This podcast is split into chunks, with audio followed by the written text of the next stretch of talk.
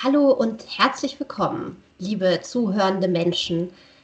Wir haben eine weitere Folge heute Abend für euch und wir sind, weil wir uns mal wieder im Lockdown befinden, nicht ähm, verbunden durch Atem, Schweiß und Körperkontakt, sondern sehen uns nur digital und hören uns nur digital. Genau, da möchte ich gerne meine zwei Gesprächspartner begrüßen, nämlich einmal Reinhold, wieder aus seinem Tiki-Zimmer Hallo. Und Michael, der glaube ich im Bett liegt, wenn ich das richtig ja, sehe. Ja, ist genau. aber nicht so ganz, so ein bisschen so halb aufrecht. Hallo. Hallo. Ähm, ja, heute soll es über Übersinnliches gehen, Übersinnlichkeit, Spiritualität. Mal schauen, was uns dazu so einfällt. Ich würde aber gerne mit euch erstmal, da wir uns ja wieder im Lockdown befinden, ähm, kurz drüber sprechen, wie es euch denn so geht, weil bei mir fühlt es sich nämlich total anders an als im Frühlings-Sommer-Lockdown. Ich habe nämlich einfach, glaube ich, aufgegeben. Also alles, was ich so ähm, mir drauf geschafft hatte an positiver Einstellung und Sport und äh, ja, einfach da gut durchkommen, ist alles komplett weg und äh, ich ergebe mich gerade einfach dem, glaube ich, mit dem die meisten Leute schon einfach seit zehn Monaten umgehen müssen. Einfach dieses Gefühl, äh, ich möchte mich einfach nur ins Bett legen äh, und äh, schlafen und wieder aufwachen, wenn das alles vorbei ist. Genau. Ähm, Michael, weil es mir gerade einfällt, du musst ein bisschen gucken, du reibst die ganze Zeit mit deinem Pyjama auf dem Bett am Mikrofon rum. Oh Gott. Dass wir nicht das wieder wie letztes Mal den, äh, den Ledercouch ähm, mhm. Äh, Effekt. Äh, Effekt, Effekt, haben, genau. Bitte. Den Pyjama-Reibe-Effekt. genau. okay, ähm, ich versuche stillzuhalten. Okay, dann gleich, wie, wie es dir denn, Michael? Ähm, ja, mir geht es eigentlich ganz gut, muss ich sagen. Warum? Weil ich habe nicht das Gefühl, dass sich so wahnsinnig viel verändert hat. Seit ähm, dem Frühjahr bei mir ist alles auf so einer eigenwilligen Ebene stabil geblieben. Ähm, aber um mich herum bemerke ich, dass es vielen nicht besonders gut geht.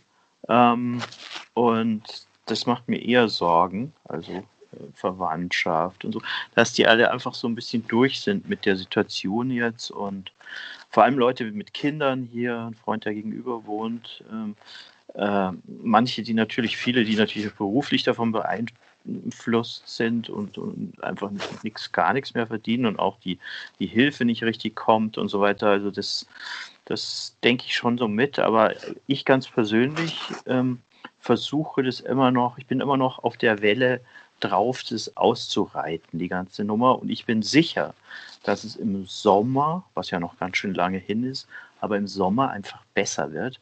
Und ich gehöre auch zur Impfgruppe C. Das heißt, ich, ich, werd, ich kann mir auch dann irgendwann auch mal eine Impfung holen und dann, dann kann ich mich auch wieder vielleicht ein bisschen normaler bewegen. Also für mich ist es nicht so ganz so schlimm, ehrlich gesagt. Mhm.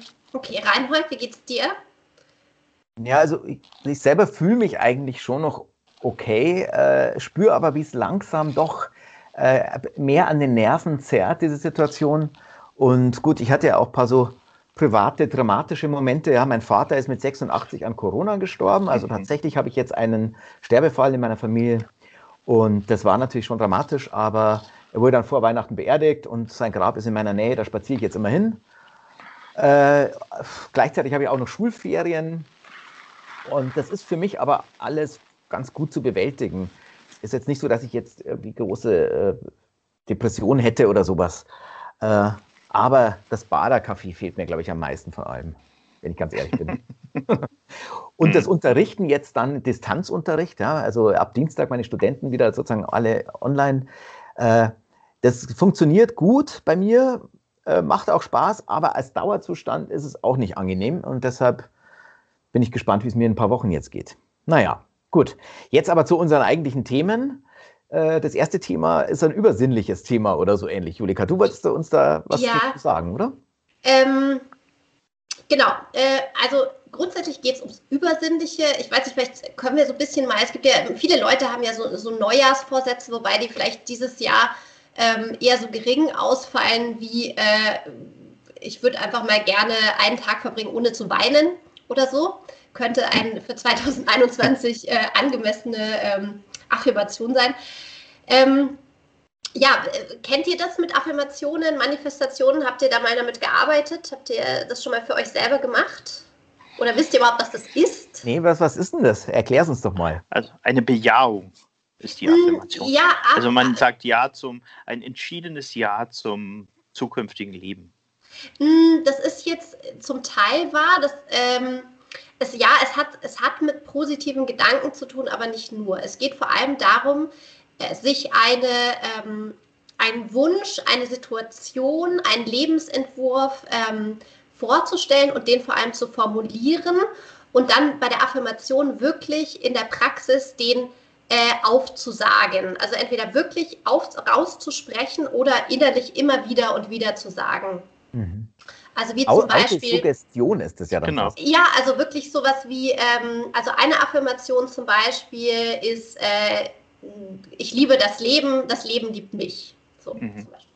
Und äh, Genau. Und Manifestationen gehen dann, glaube ich, noch mal so einen Schritt weiter. Also, dass du dir wirklich wie so vorstellst, okay, wo möchte ich in einem halben Jahr sein? Und dann wirklich überlegst, okay, und ähm, so möchte ich aussehen, ähm, so möchte ich riechen, so möchte ich wohnen. Also, das ist, glaube ich, schon, ähm, äh, ist dann schon nochmal wirklich ein konkretes Bild, eine Vision entwickeln. Mhm. Ich kenne ähm. das nur aus dem Leichtathletikverein früher da musste ich immer sagen, ich treffe den Balken beim Weitspringen, ich treffe den Balken, ich übertrete nicht. Und das hat immer geholfen eigentlich auch. Oder ich starte nicht zu früh beim 100-Meter-Lauf, sondern jetzt, ich werde genau auf den Schuss achten, der ist lustig. Also ich, ich glaube schon, dass solche Sachen helfen, aber auf die auf, auf einen langen Zeitraum gesprochen hin, war ich noch nie ein Typ, der äh, sich sowas vorgenommen hat, also der so Ziele verfolgt hat, die er dann abgerufen hatte eigentlich auch. Und deswegen bin ich eigentlich eher nicht der Typ, ich bin eher so der Let it flow Typ. Naja, klar, typischer Babyboomer, man kann eh nichts ändern an der Welt. Ähm, und so habe ich dann, also deswegen habe ich mir auch am Jahresanfang, glaube ich, noch nie, ich habe noch nie mir irgendwas vorgenommen. Wie ist es bei dir, Reinhold? Also ich bin äh, interessanterweise auch genauso ein Typ wie der Michael. Also ihr, seid ja beide, Baby ihr seid beide Boomer. Ne? Also ja, beide Boomer. Nicht wirklich, ja. Äh, genau, ich bin da äh, weder zu optimistisch, dass man Ziel erreicht, noch zu pessimistisch, sondern es ist mir, ich bin eher sozusagen aus dem Moment heraus. Ich bin wie Buddha, ja. Ich, ich lebe ja. im Moment und äh, dann freue ich mich schon, wenn mir mein Mikrofonkabel nicht auf den Boden fällt wie jetzt gerade. äh, äh genau, also ganz banal. Mhm. Deshalb mhm. bin ich gar nicht so, ich muss mir nichts äh, einreden, was sein soll ja. oder so. Das ich, nee. äh, brauche ich nicht. Aber mhm. ich, ich habe auch Verständnis, wenn andere es brauchen. Und mhm. äh, manche Leute die tendieren ja auch zum Aberglauben. Wenn ich die linke Socke als erstes morgens anziehe, dann ist es übrigens Unglück. Aber, sag Aber Julika, machst du sowas? Praktizierst du nicht das Beten, also jetzt wirklich das ganz klassische Beten, so das christliche Be Abendgebet, aber ich, ich bin selber nicht getauft, ich kenne mich nicht gut aus. Aber ist das nicht auch eigentlich eine Form von, von Affirmation, also äh, oder halt so Wünschen. Ich, also man, man, man, ähm, man wünscht sich da doch was, oder? Also ich bin wirklich kein Betprofi, deswegen äh, bitte mhm. von den Zweien, die irgendwann mal getauft wurden oder Konfirmationsunterricht hatten, was, was ist so der Deal beim Beten? Worum geht's da? Genau. Da, da, da ja. äh, erwischst du uns jetzt sprachlos eigentlich, weil wir, also, glaube ich, beide nicht. Ja, also ich war ja katholisch. Ja, Im Katholischen auch, läuft es so, man täuscht es vor, mhm. glaubt sowieso nicht dran, ja. äh, damit der Pfarrer einen nicht schimpft und die Eltern zufrieden sind. Da, da faked man das. Ich habe zum Beispiel bei meiner Kommunion mir mühsam irgendwelche Sünden ausgedacht, die ich dann. Ja, ich auch. Äh, Erzähl mal, was waren, was waren die Sünden? Ich auch. Nein, nein, schau mal, das ist ja schon lange her. Ja. Äh, keine Ahnung.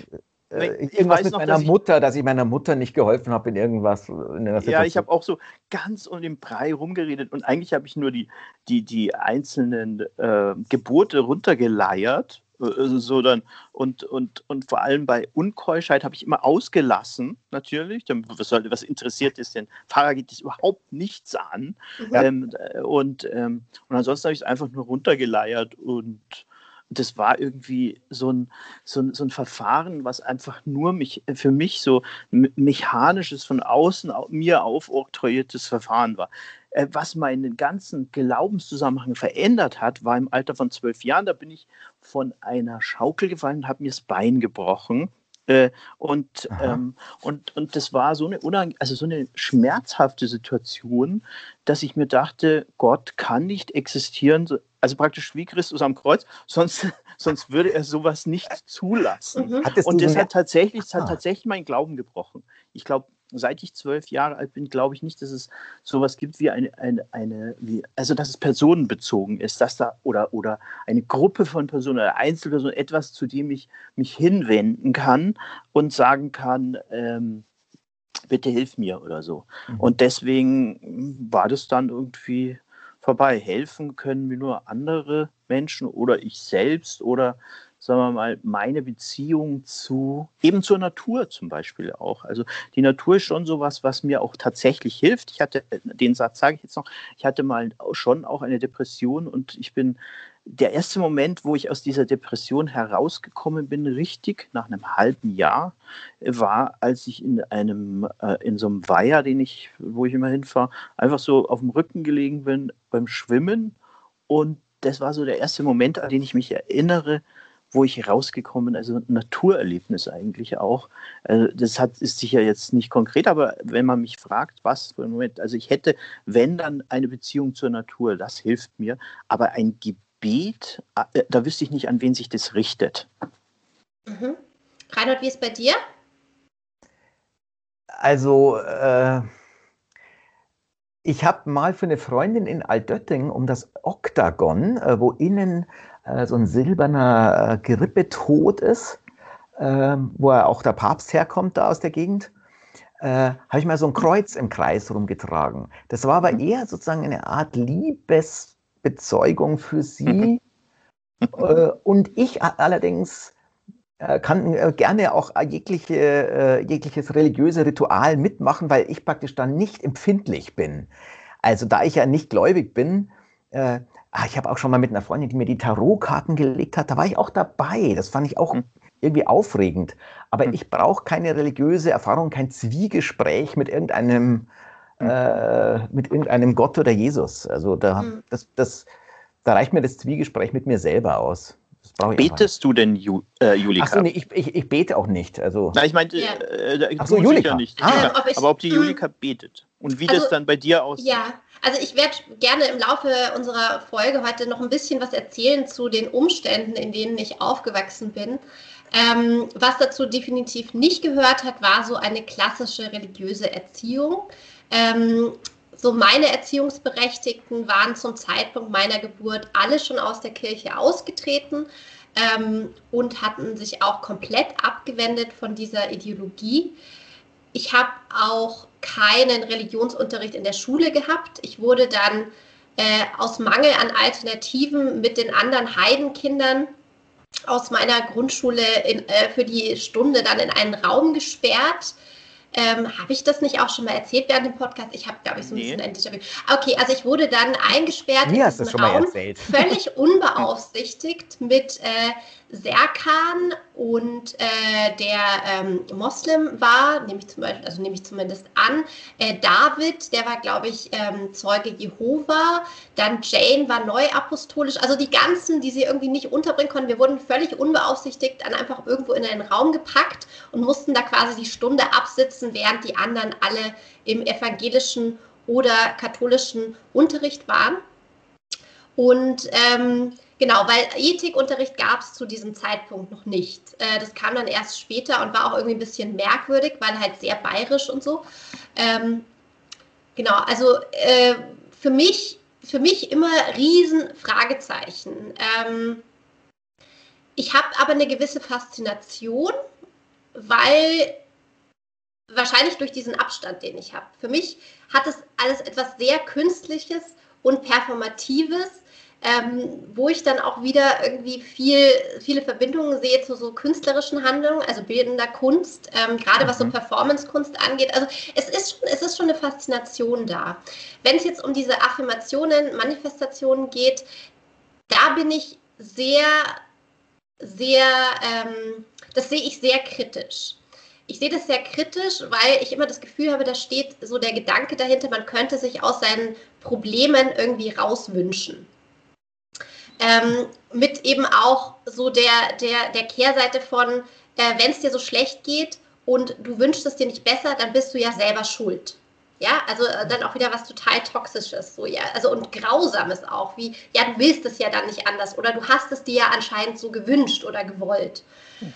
Ähm, und äh, das führt meiner Meinung nach zu so einer sehr starken Personalisierung von Schwierigkeiten, in denen man steckt. Und ich denke, dadurch, dass man ja ein soziales Wesen ist, wir leben ja nicht auf einer einsamen Insel. Wir sind ja in Verbindung mit anderen Menschen können ja gar nicht außerhalb dieser Gesellschaft existieren. Und ich denke, ganz viele Probleme, die man hat, sind halt einfach auch Probleme, gesellschaftlich-soziale Probleme oder entstehen durch soziale Ungerechtigkeit. Also wenn du jetzt einfach irgendwie in extrem arme, ähm, schwierige Familienverhältnisse reingeboren wirst, kannst du dir ja noch alles Mögliche wünschen und affirmieren. Ähm, es wird jetzt aber nicht deine Miete zahlen oder dein Studium so. Und äh, da, da, bin genau. ich, da bin ich super, super kritisch, was das angeht. Da bin ich auch ja. genau bei dir, weil ich glaube, dass, ähm, dass wenn, wenn man zum Beispiel jetzt nicht mehr, man hat keine Arbeit mehr, man hat nicht mehr das Geld, um die Miete zu zahlen. Das sind alles Probleme, die einem einfach das einem schwer, schwer machen, sich dann die Zukunft oder die unmittelbare Zukunft auch als etwas vorzustellen, was, was schön und angenehm ist, sondern die ist einfach konkret äh, unangenehm und man, man verliert die Hoffnung in einer gewissen Weise. Und die Methode, sich dann einfach zu sagen, ja, ich bleibe positiv, ähm, ist auf jeden Fall eine, die, die zwar helfen mag, in gewisser Weise besser, als, als wenn man sich die, die Probleme auch ständig vorbetet, aber man kann sie eben nicht wegbeten, genau hm. in diesem Begriff. Ja. Und ja. Äh, noch was dazu auch. Ähm, äh, es ist aber so, wenn es einem schlecht geht, dann sieht man schon eher äh, dann neigt man schon dazu, ähm, das Negative in den Vordergrund zu rücken. Dann sagt man schon eher, ja, meine Eltern sind auch schon alt und bald werden sie vielleicht einen Schlaganfall kriegen und bald werden sie krank und ich habe auch nicht so viel Rente oder was weiß ich. Und wenn man sich das täglich vorbetet, dann ist man sicher in einem anderen Zustand, als wenn man versucht, diese, diesen Spann, diese Breite dessen, was man sehen was man sehen will, einfach noch ein bisschen schmäler zu halten und zu sagen, okay, momentan geht es mir aber ganz gut und ich schaue erstmal nicht ganz so weit nach vorne, sondern ich schaue nur ein Stück nach vorne und das kann ich vielleicht auch ein bisschen beeinflussen oder versuchen, besser zu machen. Ich meine, der Gläubige hat ja einen großen Vorteil. Der kann natürlich sagen, das Schicksal wird ohnehin von Gott bestimmt und äh, wenn ich mich korrekt verhalte, ist Gott auch nett zu mir. Und äh, wenn es mir schlecht geht, äh, habe ich wohl einen Fehler gemacht.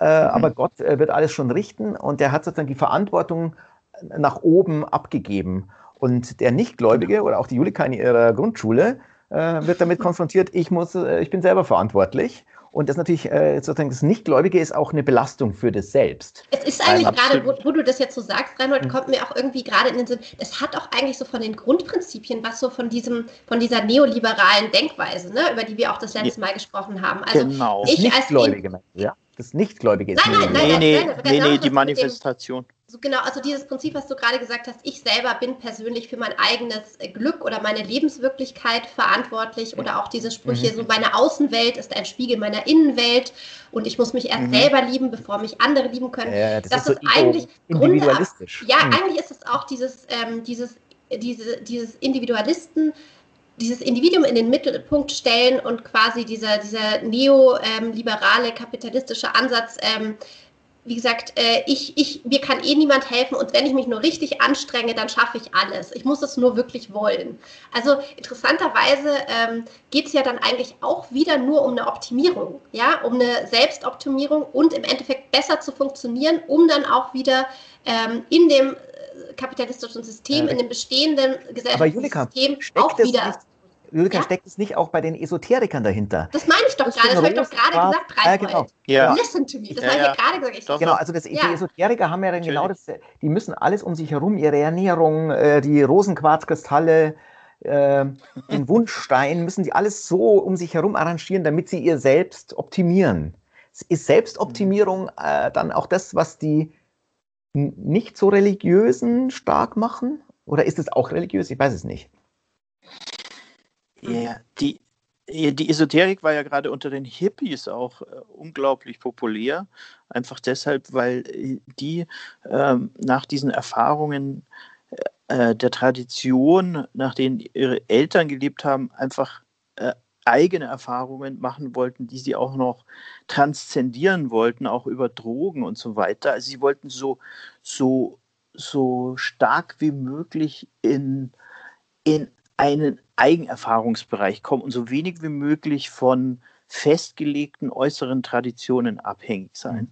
Und in Wirklichkeit haben sie sich aber in was Neues hineinbegeben, das sie auch in einer Weise geprägt hat, die ich nicht immer positiv finde. Ich habe einige Bekannte, deren Eltern sich getrennt haben, weil eben zum Beispiel freier Sex da äh, so propagiert wurde, das aber gerade für Frauen ganz oft ein, ein solcher Druck war und eine solche negative Erfahrung, dass, ähm, dass die daran teilweise auch zerbrochen sind. Also mhm. viele Frauen sind, äh, äh, äh, die aus diesen, aus diesen Elternbeziehungen standen später oder stehen jetzt im Alter viel schlechter da, auch, auch, auch psychisch schlechter da als die Männer, die sich das in, einfach in mhm. irgendeiner Weise genommen hat. Deshalb, deswegen habe ich auch einen ganz großen Vorbehalt gegenüber der Esoterik.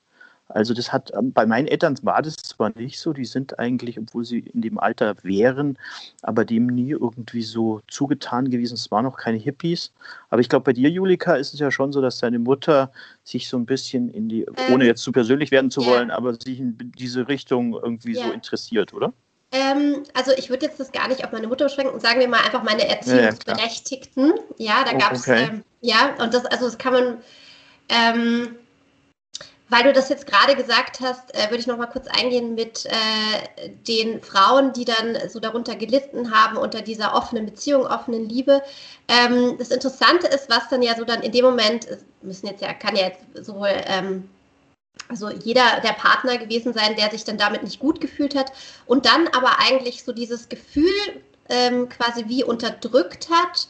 Ähm, also dieses Gefühl von, ich möchte das eigentlich nicht, das verletzt mich äh, das fühlt sich nicht richtig an und das unterdrückt hat unter dem Prinzip, ähm, ja, das ist, man muss da jetzt offen sein und man muss irgendwie man so, also und das, was da passiert innerlich, das nennt man Spiritual Bypassing.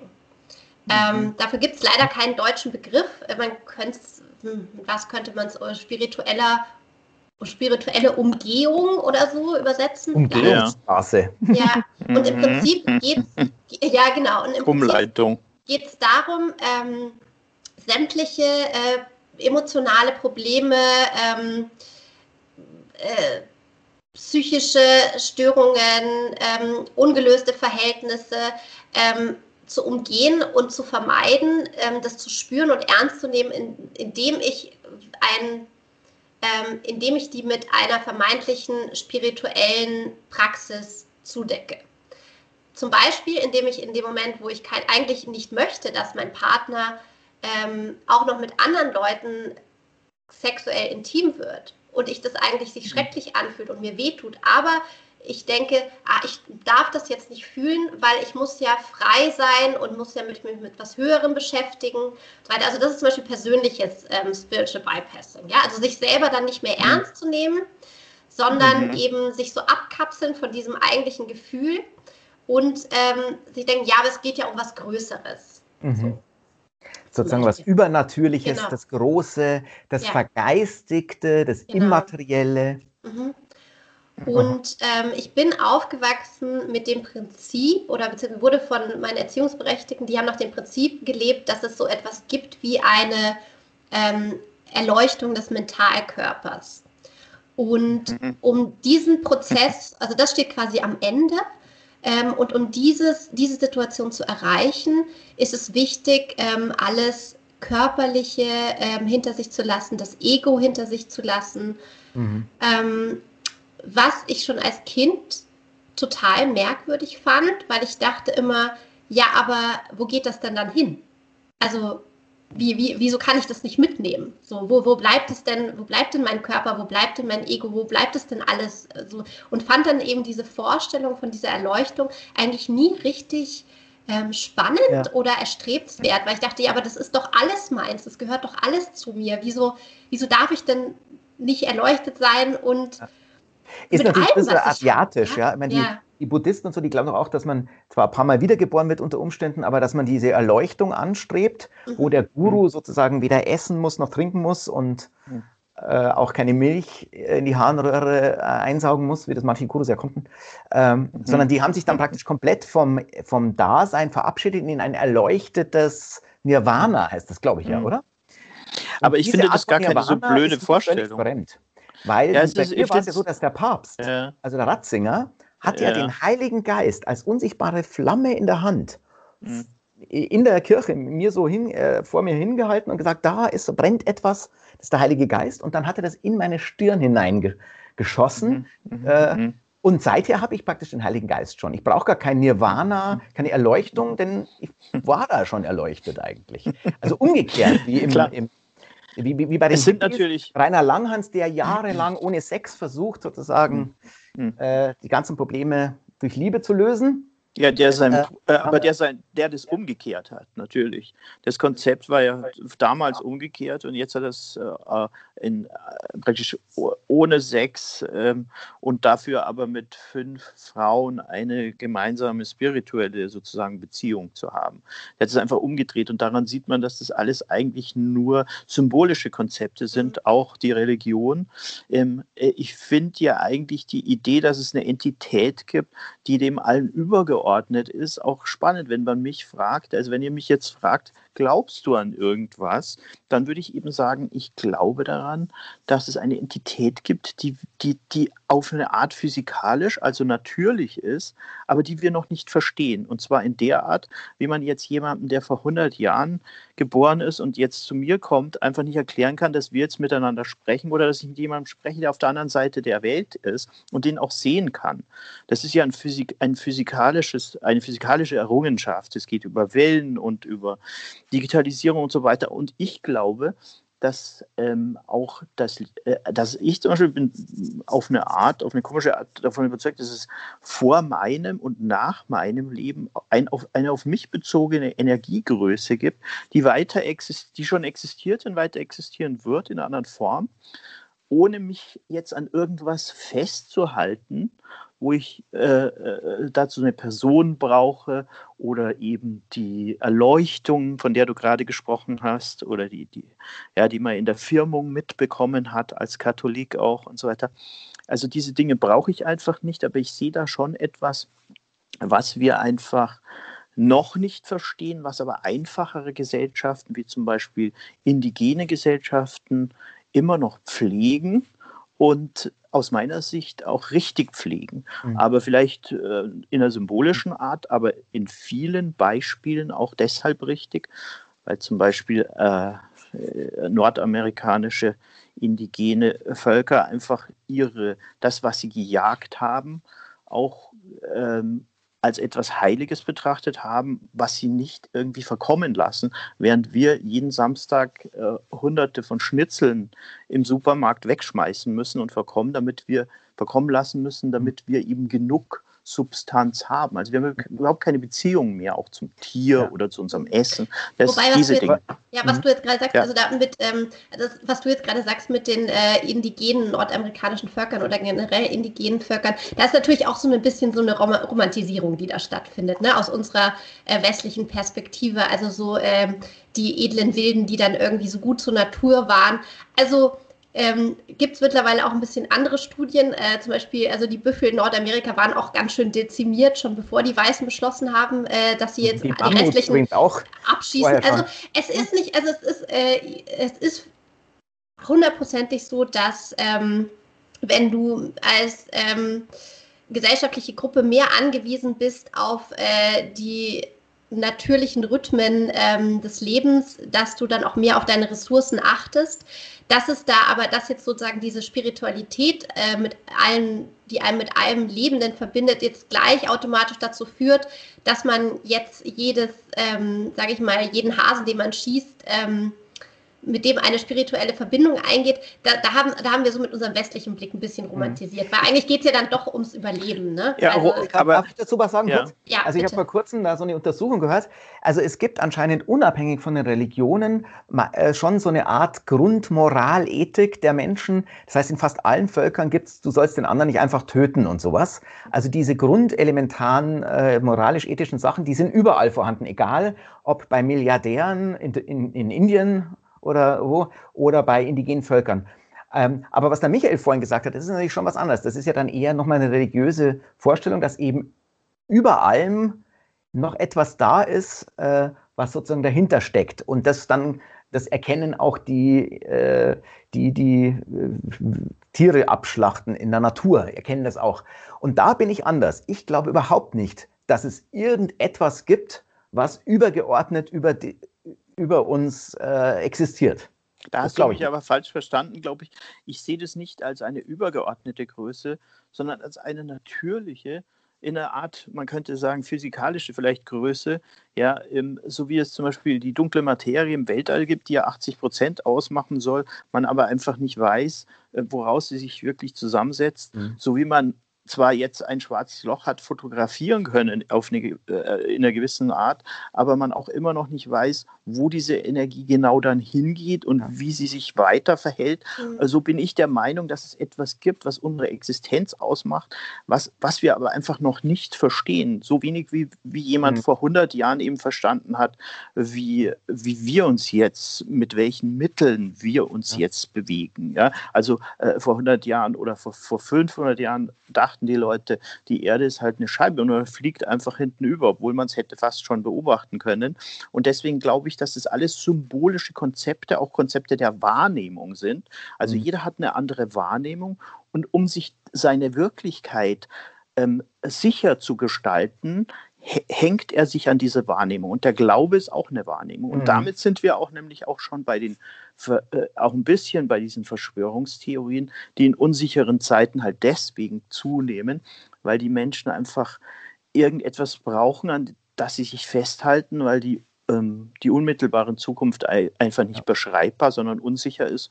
Und dann sucht man sich ein Konzept, das, das man einfach auch irgendwie erklären kann. Ja. Und dazu gibt es wieder mhm. symbolische Konzepte. Ja, das bedeutet, das, was man nicht weiß, ja. da muss man jetzt irgendwas finden, was das erklärt. Und mhm. bei den Verschwörungstheorien zum Beispiel ist ja auch so, dass äh, da, wo man es nicht genau weiß, vermutet man, beziehungsweise man hat Misstrauen gegenüber der Außenwelt. Ein Misstrauen, das sind die Mächtigen, die die Fäden ziehen. Mhm. Früher hat man gesagt, denen geht es nur um Öl. Jetzt sagt man, Bill Gates geht es nur ums Geld und der setzt einen Chips ein beim Impfen oder was auch immer. Ja? Also diese Vermutung in den Zonen, wo unser Wissen nicht ausreicht, etwas äh, zu vermuten, also da etwas zu konstruieren dazu, das ist natürlich immer schon da. Und das bleibt mhm. natürlich auch da, weil wir wissen eben nach wie vor nicht, woher das Leben kommt. Und mhm. wir haben keine mhm. Antworten auf die wichtigsten Fragen. Ja?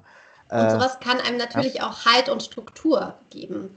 Ähm, also das kann, äh, also ich meine jetzt nicht ja. speziell die Verschwörungstheorien, aber ähm, eine bestimmte Form von Weltbild. Und es gab das jetzt ein esoterisches, ein spirituelles, ein religiöses oder eben ein, ähm, eine Form der Ordnung der Welt. Ja, und also, das, genau das ist der Punkt, wo ich sage, ich brauche keine naive Vorstellung von irgendwas, um quasi mit, damit zu leben, dass es diese Erklärungen nicht gibt. Für mich ist es ein Zeichen von unglaublicher Schwäche und Doofheit, wenn die Menschen an etwas glauben müssen, nur damit sie sich mit ihrem Dasein äh, zurechtfinden. Ja. Das ist schwach. Und, und genau da bin ich auch bei dir, Reinhold, weil ich glaube auch, dass man diese Symbolik nicht unbe also manche brauchen die Symbolik nicht, die außerhalb ist. Also das Böse wäre ja früher gewesen der Teufel im Mittelalter, der die Pest herbeigeführt hat. Und heute ist es halt Bill Gates, der angeblich irgendwie die Welt unterordnen will, indem er äh, die Impfpflicht äh, irgendwie durch das Virus herbeigeführt hat oder sowas. Da sind wir ja schon einen Schritt weiter gekommen, weil den können wir wenigstens sehen, den müssen wir nicht mehr zeichnen. Mhm. Aber ich bin auch der Meinung, dass ich so, also für mich brauche ich solche Hilfsmittel nicht nicht. Und deswegen denke ich, äh, die Hilfsmittel sind eigentlich schon da. Das ist eigentlich die Natur, ohne sie jetzt irgendwie für mich, äh, ohne sie jetzt überhöhen zu wollen. Auch nicht nur die Natur auf der Erde, sondern auch alle, alle also eben, wie ich vorher gesagt habe, eine physikalische Größe dessen, dessen man sich noch nicht ganz klar ist. Mhm. Ähm, Und, und das ist was, wo, woran ich mich ganz gut festhalten kann. Ich brauche also nicht die Vorstellung eines Gottes oder einer Person, äh, die mich retten kann. Denn daran ist es ja auch gebunden. Und das wurde ja auch extrem oft missbraucht. Also im, der Missbrauch im Namen der Religion, das ist ja eine eigene Geschichte. Kreuzzüge, ähm, Faschismus und so weiter. Und aus diesen Gründen die haben sich die Hippies ja auch davon ja. abgewandt. Also Aber gleichzeitig dann, dann ja ein doch Wunder der Natur oder so? Äh, ein Wunder der Natur? Natur? Weil ich könnte sagen, Natur ist ja nur Physik und Biologie und äh, ein bisschen schmutzig nee, nee, und menschlich. Nee,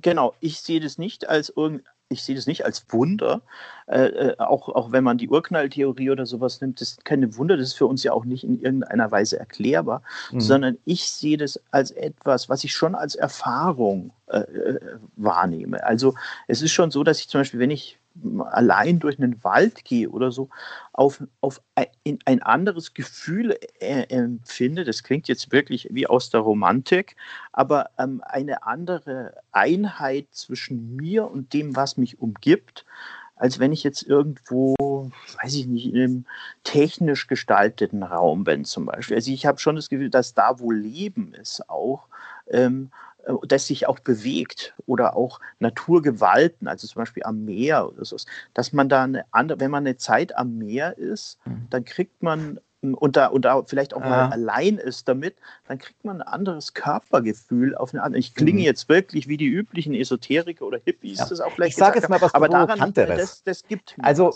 Michael, ja, Reinhold, das, schon, das sagen wir mal alle. Ja, genau, die Julika sagt. Bitte. Ich muss darauf Bitte. Ja. Nein, das ist okay, Reinhold. Sag also, ja, ich denke folgendes. Ich, ich kann also mal eine andere Stellung einnehmen. Ich ja. denke, Natur ist total unmenschlich und unangenehm. Wenn ich in die Natur rausgehe, erlebe ich Tod. Da sterben die Blätter, da ist es arschkalt, da kriege ich äh, einen Hautkrebs von der Sonne. Die Natur ist Unordnung. Die Natur ist sozusagen genau das, was ich nicht will. Die Natur ist sozusagen auch unreligiös. In der Natur gibt es kaum Symmetrie, es gibt keine ebenen Flächen. Die Natur ist sozusagen von sich aus eher unmoralisch und böse. Da fressen sich die Tiere gleichzeitig auf und die Hunde scheißen im englischen Garten. Was ich aber das Natürlichste der Welt ist. Als Mensch lehne ich eigentlich die Natur ab. Ich mhm. finde, die Natur ist etwas, äh, was nicht so besonders gut ist für die Menschen. Und wir mhm. haben ja jetzt Gott sei Dank das Internet und Computer und all das. Und wir können uns jetzt langsam von dieser, dieser Natur mit den für uns unlebensfeindlichen Eigenschaften langsam verabschieden. Und Elon Musk will ja dann, dass wir äh, auf andere Sterne gehen und da mhm. endlich unsere Computerspiele spielen können. Naja, ich, ich habe jetzt absichtlich etwas Provokantes gesagt, aber ich finde, diese Glorifizierung von der Natur ist etwas, was ich nicht so gern mag. Ich bin allerdings auch ein Stadtkind und im Hinterhof in Giesing aufgewachsen. okay. Mit Was sagst du, Julika? Äh, für, für mich ist es nach wie vor ein, ein problematisches Thema. Ähm, mhm ich ja, du arbeitest, Entschuldigung, wenn ich das sage, ja. als Künstlerin arbeitest du ja auch stark, also habe ich gesehen, auch teilweise mit der Natur oder mit dem, was du da vorfindest. Und ich hatte schon den Eindruck, dass das bei dir auch so, eine wichtige Rolle Moment, spielt. Moment, Moment, okay. Also ähm, ich habe jetzt, ehrlich gesagt, ging es jetzt bei mir schon wieder um, um dieses Gefühl, also um dieses Thema des ähm, äh, Übersinnlichen oder, oder wo du meintest, es gibt so eine übergeordnete Kraft in Bezug auf Natur. Ja, da habt äh, ihr mich falsch verstanden. Das ja. muss ich unbedingt noch okay, markieren. Es ist keine übergeordnete okay. Kraft Kraft, sondern es ist eine, eine da eine daseiende Kraft, die ja. einfach das, das auf, auf eine vielleicht auch völlig chaotische Art und Weise, aber eben auf diese zusammenhangsartige Art und Weise, zum Beispiel die mhm. Raum-Zeit-Beziehung mhm. oder irgendwas äh, gestaltet und auch zerstört. Es ist nicht ja. etwas, also so was, positiv dem, was, was, was gut ist. Nein, ich sehe es nicht. Mhm. Nein, das wollte ich sagen. Ich sehe es nicht mhm. positiv in dem Sinn, dass ich sage, dass ich es überhöhe und glorifiziere oder so. Und auch was du vorher gesagt hast, mit dass die Tiere sich auffressen, das finde ich das Beste. Die müssen sich auffressen, um zu überleben. Wir fressen ja auch äh, äh, andere Tiere, hören jetzt vielleicht damit auf oder halt dann, ähm, weiß ich nicht. Äh, auf jeden Fall, wir sind ja auch nicht nur äh, äh gut, aber äh, gut, das ist ein zu breites Thema, um es mhm. weiter zu. Ich wollte nur sagen, es ist nicht von mir als etwas als einzigartiges und überhöhtes gedacht, mhm. sondern als eine, etwas Kreisläufiges in ja. dem Sinn auch okay, und da sein. Genau. Jetzt habe ich eine Frage nochmal für ja. Julika direkt. Jetzt mhm. bin ich von der Natur wieder ein bisschen weiter zurück zur Religion. Es gibt ja Leute, die so ans Meditieren glauben ja? und mhm. das Ausatmen und sowas. Mhm. Die dann also immer atmen Jetzt bin und ich auf die Frage gespannt. folgen müssen. Okay. Genau. Ja. wie stehst du denn dazu? Also, weil äh, Meditation ist doch für viele Leute doch so, sozusagen ein, mhm. ein Weg hin zum Glück. Ja. Funkt, also, hast du es schon mal ah. probiert? Ja, ähm, wie gesagt, ich bin, also ich habe eigentlich meine, meine Spiritualität komplett verloren, dadurch, dass ich ähm, das immer in Verbindung gebracht habe, eben mit meinen teilweise wirklich traumatischen Erfahrungen als Kind und fange jetzt gerade erst wieder an, sowas wie, wie meine eigene, meinen eigenen Zugang, meine eigene Spiritualität zu entdecken und ähm, auch äh, in Verbindung mit Meditation. Wobei ich das wirklich super, super simpel mache. Also es gibt so, äh, ich könnte jetzt zum Beispiel nicht äh, meditieren, während irgendwie jemand äh, mir so eine Anleitung gibt. So, das, mhm. Äh, das würde zum Beispiel nicht funktionieren. Aber was schon geht, ist, dass ich mich ähm, dass ich mich einfach für eine halbe Stunde hinsetze, ähm, vielleicht auch eben mit so einer bestimmter Musik ähm, und einfach mich dann auf ein Thema konzentriere und dann einfach mhm. gucke, was so mit mir passiert. Und das mhm. äh, merke ich schon auch, das ist was, was eine, also schon eine Kraft entwickeln kann. Ähm, aber im Moment ist es so, das ist so ein bisschen mein letzter Ausweg. Äh, ich kann mir nicht vorstellen, in nächster Zeit so eine Routine zu entwickeln, wo ich zum Beispiel jeden Morgen sowas mache, also auch so mit Affirmationen und so. Das ist mir irgendwie alles too much. Mhm. Ähm, es ist aber eigentlich einfach ein Tool, ja, es ist halt ein Werkzeug. Also ich glaube, ob du jetzt dich eine halbe Stunde hinsetzt und meditierst oder eine halbe Stunde joggen gehst, ähm, sind dann, ist dann auch egal. So, ja, also Hauptsache es, ähm, also ich glaube, es ist wichtig, immer wieder einen Moment zu finden, der ähm, oder eine Situation zu schaffen, die anders ist von der Wahrnehmung als das, was du die restlichen ähm, 23,5 Stunden erlebst. Und dazu finde ich gehört zum Beispiel auch Sport, weil es einfach was ist, was eben plötzlich deinen Körper, deinen Atem, dein ganzes System in eine andere Situation bringt, ja.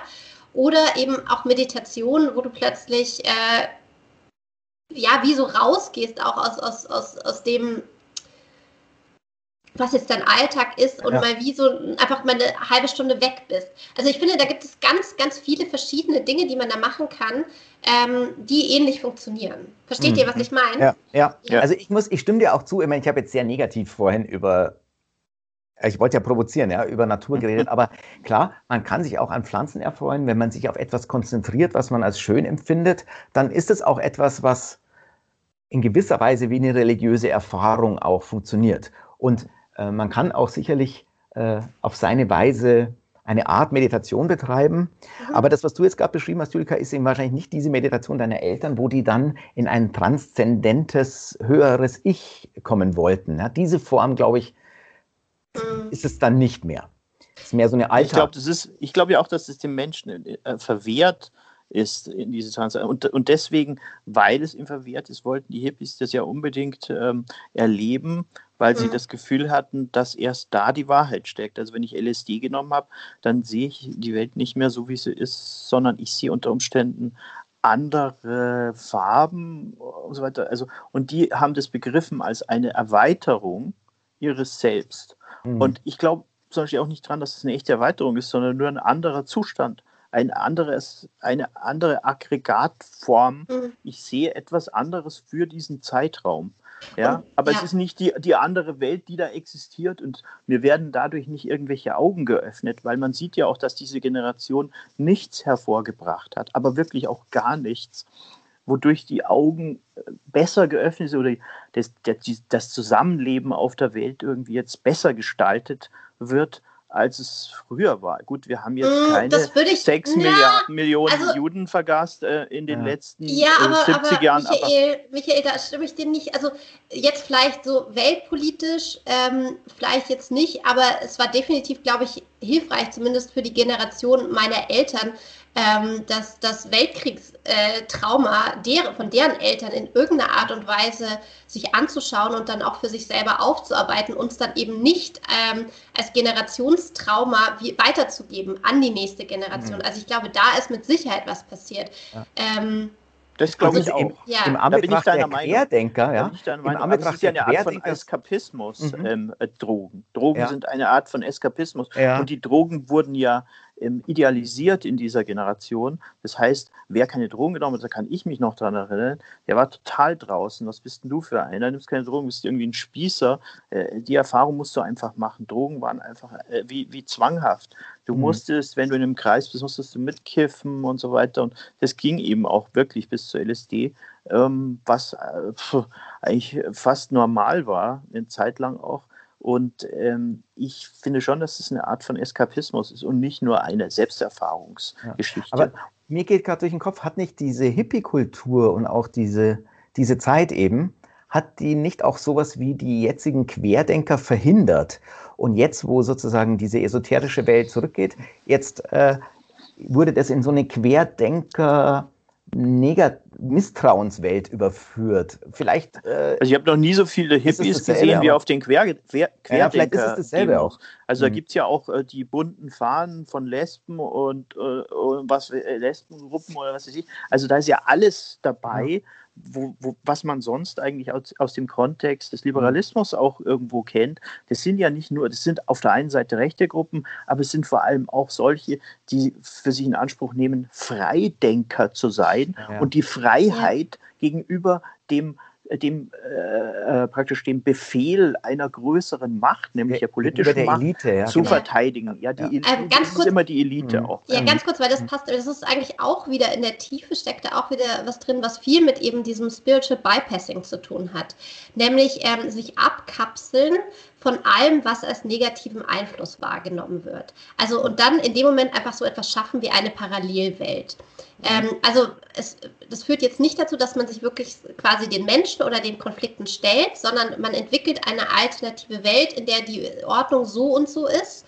Ähm, und man im Prinzip auch ein bisschen seine persönliche Verantwortung abgibt und sich lieber dann entscheidet für ein Denkmuster, das, ähm, das eben funktioniert. Und das kann eben auch für viele Leute, deswegen sind die Grenzen auch fließend, äh, mhm. nicht nur ein politisches sein, sondern eben auch ein spirituelles.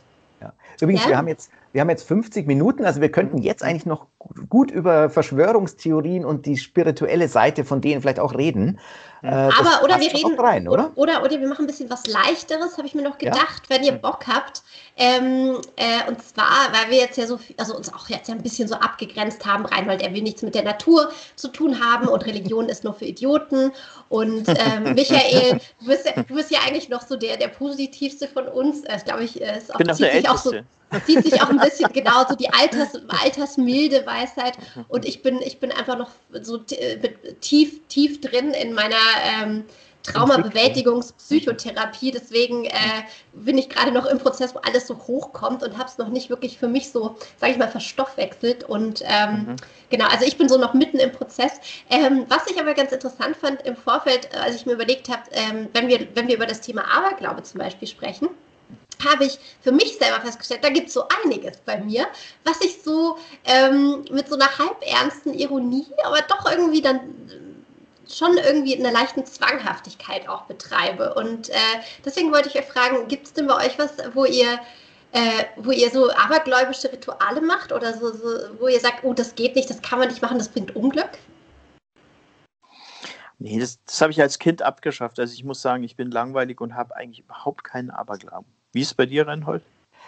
Also, ich denke halt nach, also wenn irgendwo eine Leiter steht, wo man nicht drunter durchgehen muss, sondern außen rum kann, dann versuche ich doch außen rum zu gehen. Ja, das also, mache ich so auch. Kleine, so Kleinigkeiten. Also bei der Leiter, das habe ich als Kind wahrscheinlich schon äh, genommen. Ähm, aber Bei sonst, Gerüsten ich, gehe ich zum Beispiel auch außenrum. Oder? Wenn Gerüste, äh, aber das ist doch kein Aberglauben. Wenn, wenn ich ein Gerüst sehe, das eigentlich dafür gebaut ist, wo die, dass die Leute unten auf dem Bürgersteig durchgehen, dann wirst du mich sehen, wie ich die Kurve mache und außen rum gehe, weil ich äh, äh, irgendwann mal in der Zeitung gelesen habe, dass ein Gerüst zusammengebrochen ist. Ähm, und und äh, das stelle ich mir ständig vor. Ich stelle mir ständig vor, ein Gerüst bricht zusammen oder ein Kran fliegt um oder so. Deswegen bin ich da immer sehr vorsichtig, ob ich Aha. in der Falllinie dieses Krans spazieren gehe. Aber ich würde nicht sagen, dass das ein Aberglauben ist. Also. Aberglauben sehe ich eher so, dass man, wie zum Beispiel, als ich Fußball gespielt habe, da gab es welche, die sind nur erst mit dem linken Fuß auf den Platz gegangen. Oder die hatten immer dieselben Socken an, die sie zwar gewaschen haben, aber das mussten genau die sein. Irgend sowas. Und das sind halt die Glücks- aufstocken. Und es sind ja auch, gibt ja auch Glücksbringer in auch allen möglichen Kulturen. Sowas hatte ich im Prinzip mhm. nie. Also ich, ich kann mich nicht erinnern, dass ich irgendetwas mit etwas verbunden habe, wo ich sagen kann, das bringt mir Glück. Außer Spaß, für so, so kleine Buddhas oder sowas. Aber daran glaube ich auch nicht mehr. Ja. Ich glaube, bei mir ist auch, wenn, dann mache ich das eher ironisch.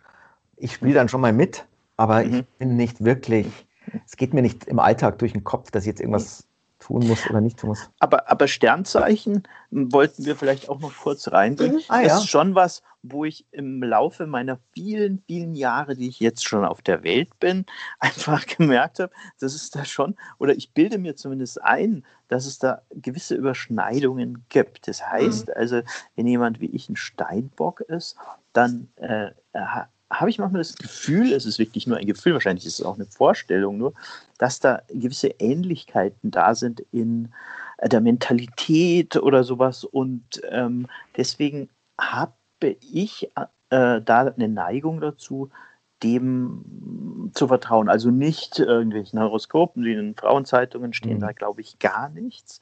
Auch das in der immer, das ist lese immer das in der ja.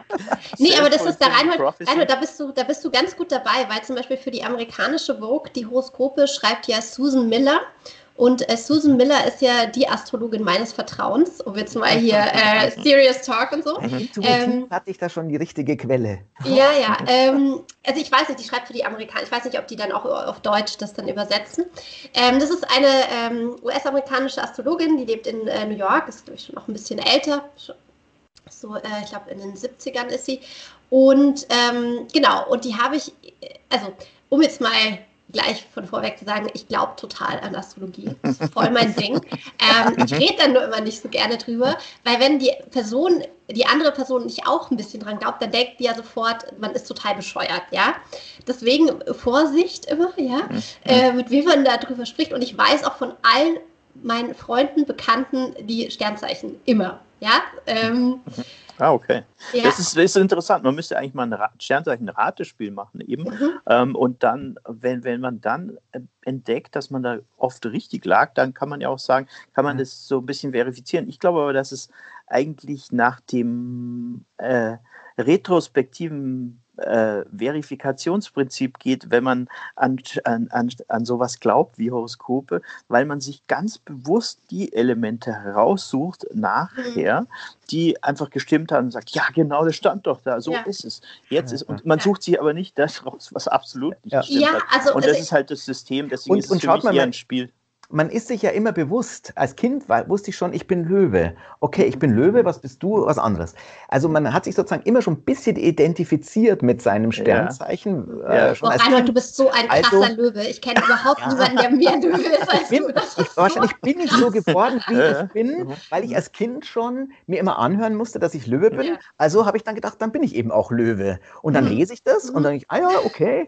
Und unbewusst entwickelt man sich zu dem Stereotyp seines Sternzeichens. Zeichens vielleicht. Also das Prinzip der Astrologie ist ja quasi, dass äh, Charakter ist gleich Schicksal. Darum geht es im Prinzip. Also ähm, du wirst quasi, also die Planeten, also erstmal muss man ja die, die Idee akzeptieren, dass äh, die Himmelskörper, die äh, unseren Erdplaneten umkreisen, in irgendeiner Art und Weise Einfluss nehmen auf ähm, die Menschen, Tiere, Pflanzen, Dinge, die sich auf diesem Planeten befinden. Und wenn man das jetzt mal irgendwie ganz, eine ganz gute Idee hat, dann ist ja so, dass man eben vom Geburtshoroskop ausgeht. Das heißt, wie standen die Sterne zum Zeitpunkt deiner Geburt? Und äh, die haben dann einen entsprechenden Einfluss, ähm, aus dem sich dann sozusagen dein, ähm, ähm, deine Anlagen herausbilden mhm. oder deine Aufgaben im Laufe des Lebens oder wenn man es karmisch sieht, sozusagen aus welchem aus welcher Situation du herauskommst. Man könnte jetzt zum Beispiel sagen, früheres Leben und was es da aufzulösen gibt.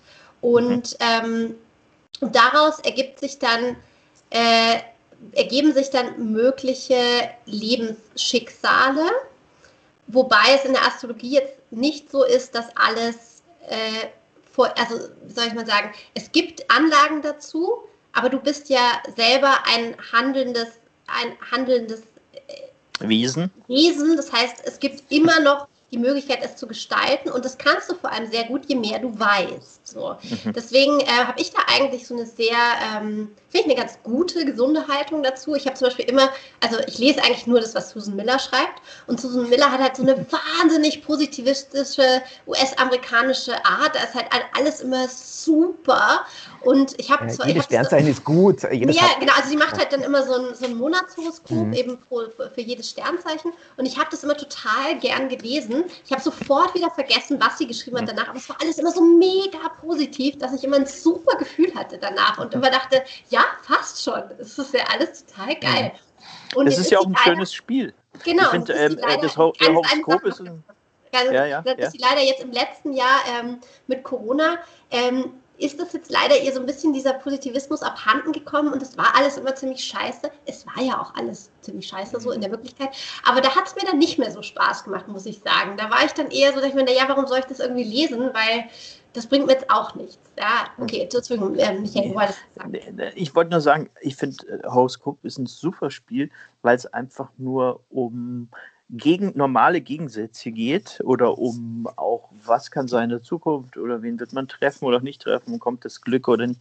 Aber anders als in der Religion, wo es eigentlich leider sehr oft um Gut und Böse geht und darum, was man darf oder nicht darf, ähm, ähm finde ich diese spielerische Art mit, mit Übersinnlichem umzugehen einfach sehr, sehr angenehm.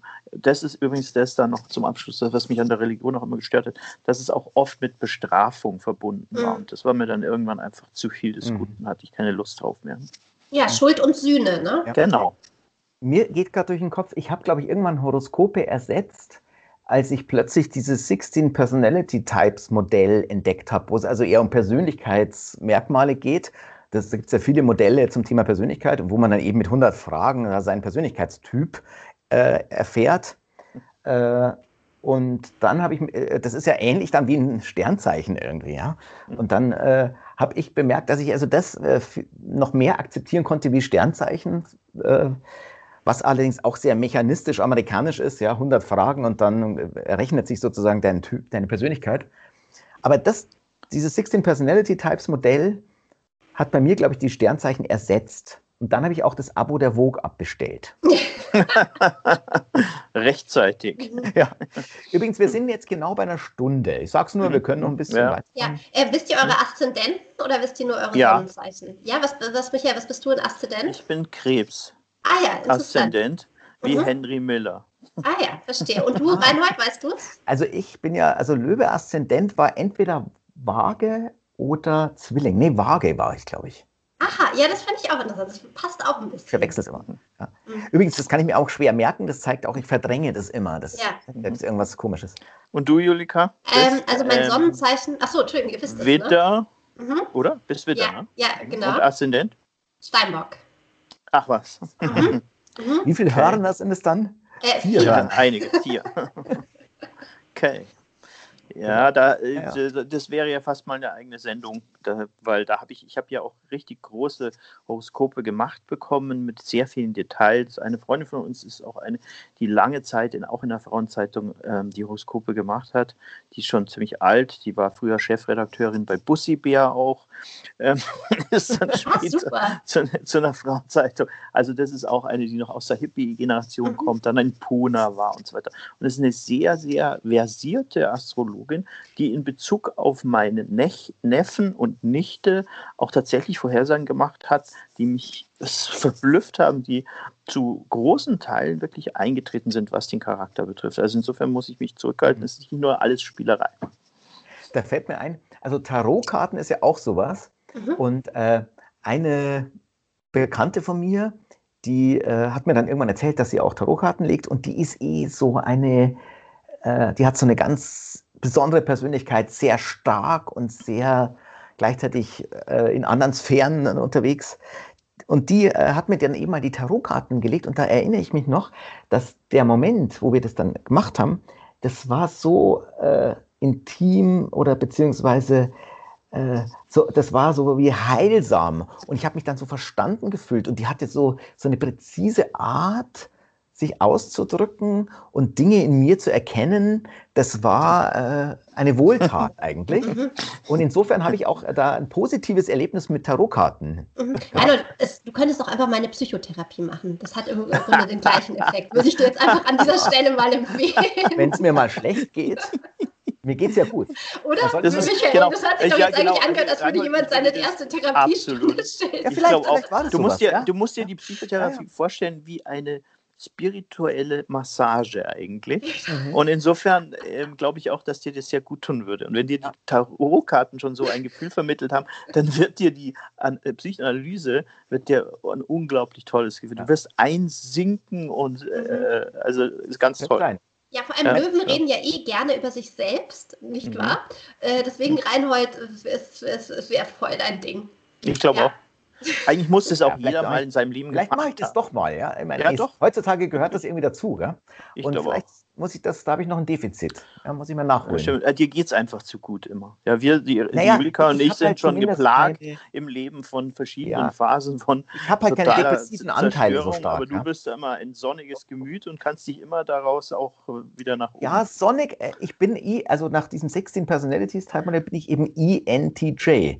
Das mhm. Äh, das Begriff, der Begriff Sonic passt nicht so gut. Ich habe halt sozusagen okay. so ganz besondere Eigenschaften, die, äh, die, äh, die jetzt nicht erfordern, dass ich groß über Glück oder Unglück nachdenken muss, mhm. sondern ich, äh, ich bin halt auf so äh, auf Effizienz aus und äh, darauf, dass ich sozusagen das, was ich mir vorgenommen habe, an dem Tag erledige.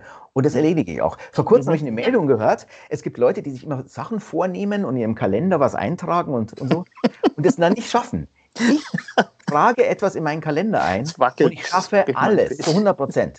Immer. Ah, gut. Äh, das ja. ist toll. Genau. So, äh, würde ich nicht krass, von mir ja? behaupten.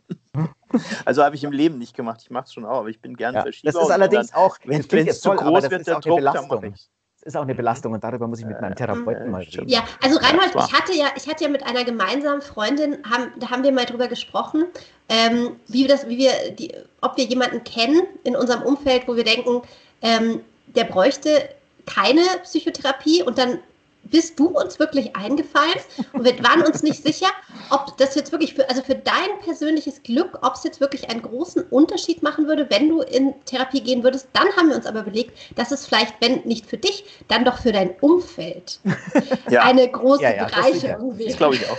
Das glaube ich auch. Klar. Ich glaube, deine, deine, deine, nicht leicht. Also ENTJs haben übrigens mit dem Umfeld oft Probleme, weil die natürlich ähm, zu ungeduldig sind zum Beispiel. Und, Wobei äh, deine Waage Aszendent ist ja natürlich, sollte es jetzt wirklich eine sein, würde dann ja doch ähm, dazu beitragen, dass du nämlich auch harmoniebedürftig bist. Ja. Das heißt, dann Konflikten eher aus dem Weg gehst und dann versuchst mit äh, mhm.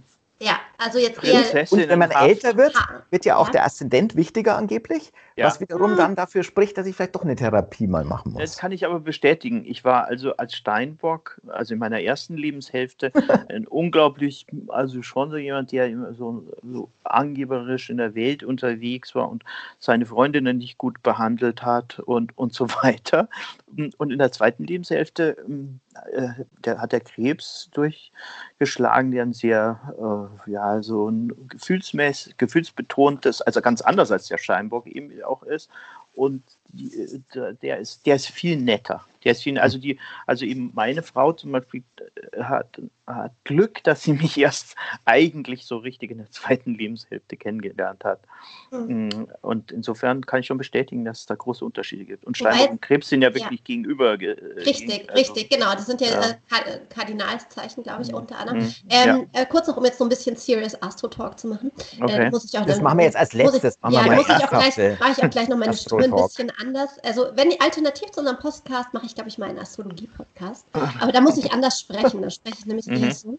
Ähm, also es ist so, dass äh, der Aszendent eher das Zeichen ist, also im Gegensatz zu dem, was du gerade gesagt hast, Michael, ähm, dass sozusagen von dem aus man eine karmische Erlösung erfüllen muss. Das heißt, äh, der Aszendent ist das, was du ins Leben mitgebracht hast. Und wenn es jetzt, wenn man das Leben sieht als sozusagen einen, einen Lernprozess, dann geht quasi vom Aszendenten weg in ein anderes Zeichen. Das ist der, äh, wenn mich jetzt nicht alles täuscht, der äh, Mondknoten oder ja, Mondknoten. Ähm, und es ist dann ganz interessant, was man für ein Zeichen im Mondknoten hat, weil das ist dann quasi das Zeichen, in das man geht. Ja, also was das sind die höheren Weinen, da bin ich noch nicht. Genau. Und, äh, das könntest du mir ja mal aus, oder könntest du mal versuchen. Das kannst du lustigerweise, das kann man sogar googeln. Das ist ja, ah, ähm, ja, ja, der Mondknoten, das kannst du wirklich einfach, wenn du dein, äh, wenn du dein, dein Sonnenzeichen und dein Aszendenten weißt, dann zeigt es dir auch dein, dein ähm, Mondknoten. Mond, also dein Mondknoten. Und das finde ich ganz spannend. Ähm, mhm. okay. Genau. Macht das mal alle, ihr, der, die ihr da draußen seid. und schreibt uns bitte, was, ja. was ja, sich dadurch genau. verändert hat. Genau. Ja. Also okay. in, unserer, in, unserer, nächsten Folge werden wir die Themen mal auch wieder positiver. Dann, dann sagen wir, ja. stellen wir uns so vor, äh, ich bin Reinhold, mein Mondknoten ist Punkt, Punkt, Punkt. So, genau. Genau. genau, wir werden wieder, äh, wir werden auch wieder lustiger. Das war heute eine relativ ernste Sendung. Bisschen, aber ich fand, ich es auch gut. Ich fand es sehr gut, ja. aber vielleicht äh, diesem harten Lockdown angemessen. Ja. Ähm, vielleicht haben wir das Glück, dass beim nächsten Mal schon wieder ein bisschen als lockerer wird und ein bisschen besser in die Zukunft schauen könnte auch können. daran liegen, dass ich jetzt gerade über die Feiertage jetzt auch schon seit drei Wochen keine Therapiestunde mehr hatte und wahrscheinlich zeigt das jetzt auch schon Wirkung. Das heißt, ja. äh, mhm. genau. Ähm, Vielleicht sind wir dann schon geimpft beim nächsten Mal. Also ich äh, als ja. werde ein bisschen früher geimpft. Ja, ich auch. Ich bin die Impfgruppe C. C, ja, da bin ich auch C. Mhm. Ja. ja. ich Julika, glaube, ich, ich bin so an aller Julika ist Y. Ja. Ja. Okay. Naja, aber trotzdem. uns was überlegen. Glaub, aber Julika ist ja äh, als Junge nicht so gefährdet wie, wie wir. Wir, ja. wir beide müssen noch durchhalten mit den FFP2-Masken. Genau. Okay. Gut. Dann verabschieden wir uns. Achso, genau. Ich muss ja, also Moment, soll ich das soll ich, soll ich mit meinem normalen Voice oder mit meinem Astro-Voice? Bitte, das, äh, bitte Astro-Voice. Astro ähm, Liebe zuhörende Menschen, vielen Dank, dass ihr uns begleitet habt bei unserer Reise durch die übersinnlichen Welten. Nun sind wir alle wieder zurück in unserem eigenen Zuhause auf dem festen Boden und damit sagen wir drei alles Gute. Bis zum nächsten Mal. Achso. Tschüss. Tschüss. Um.